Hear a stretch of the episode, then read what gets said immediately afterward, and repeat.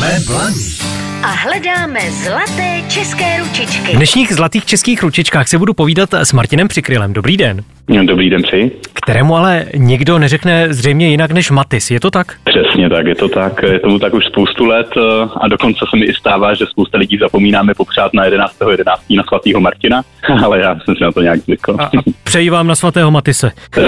tak nějak, přesně tak. Eh, Vy jste výtvarník, grafik, designer, zapomněl jsem na něco?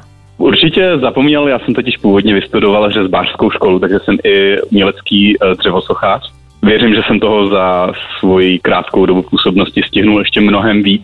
Baví mě i psaní a textů a tady těch věcí, takže opravdu jsem takový ten eh, renesanční člověk, řekl bych. Ten hlavní důvod, proč vám ale volám, je to, že vy jste jednu dobu zřejmě propadnul hodně mašinkám a železnici. Je na tom něco pravdy? Přesně tak. Propadnul jsem hlavně díky teda přátelům a známým v okolí, díky čemuž jsem začal pracovat i pro české dráhy jako vlakvedoucí na výletní lince, kde jsem jezdil zhruba dva roky, než mě přemohlo to, že spousta mých přátelů a známých požadovalo obrazy s železniční tématikou a nejen s tou. Byly to vlastně obrazy s dopravní tématikou, ať to byly tramvaje, metra, letadla. No a jakmile jsem začal na sociálních sítích uh, uveřejňovat tyhle ty obrazy, tak poptávka po nich byla pak tak velká, že jsem se musel rozhodnout, jestli zůstat v regulární práci nebo malovat. Takže jsem se nakonec rozhodl, že se dám na dráhu umělce, což mě lákalo vlastně celý život a mě úspěšně už maluju čtyři roky v kuse, takže no, myslím, že se to daří. Z toho, co jsem zatím viděl, tak musím říct, že ty obrazy jsou dokonalé.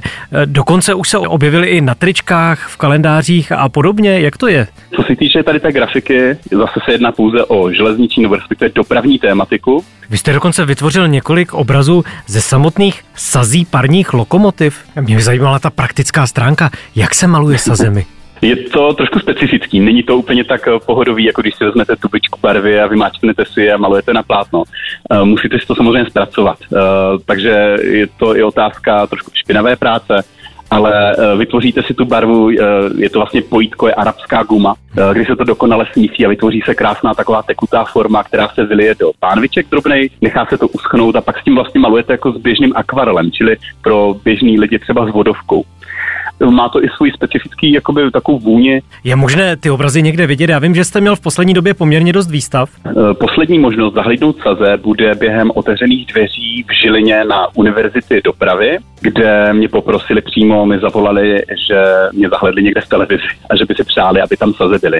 Takže naposled tam Saze uvedu asi na tři dny, mám pocit od čtvrtého až do šestého dubna. Kdyby náhodou někdo neměl cestu do Žiliny, tak je možné prohlédnout si vaše díla třeba na vašich internetových stránkách, je to tak? Přesně tak. Na mých stránkách uh, matisart.cz si můžete uh, prohlédnout obrazy, přečíst si i příběh o tom, jak jsem uh, sbíral saze. Knížka ještě je k dispozici, takže koho zaujme na mých stránkách uh, povídání, krátký úryvek té výstavy, respektive z té cesty v té tvorbě, tak můžete si pořídit knížku. No a něco uvidí posluchači taky na našem Facebooku. Já se s vámi teď rozloučím, popřeju vám hodně štěstí a zdaru a mějte se krásně, naslyšenou. Určitě. Moc krát děkuji za pozvání. Naschledanou. Jsme Blaník A hledáme zlaté české ručičky.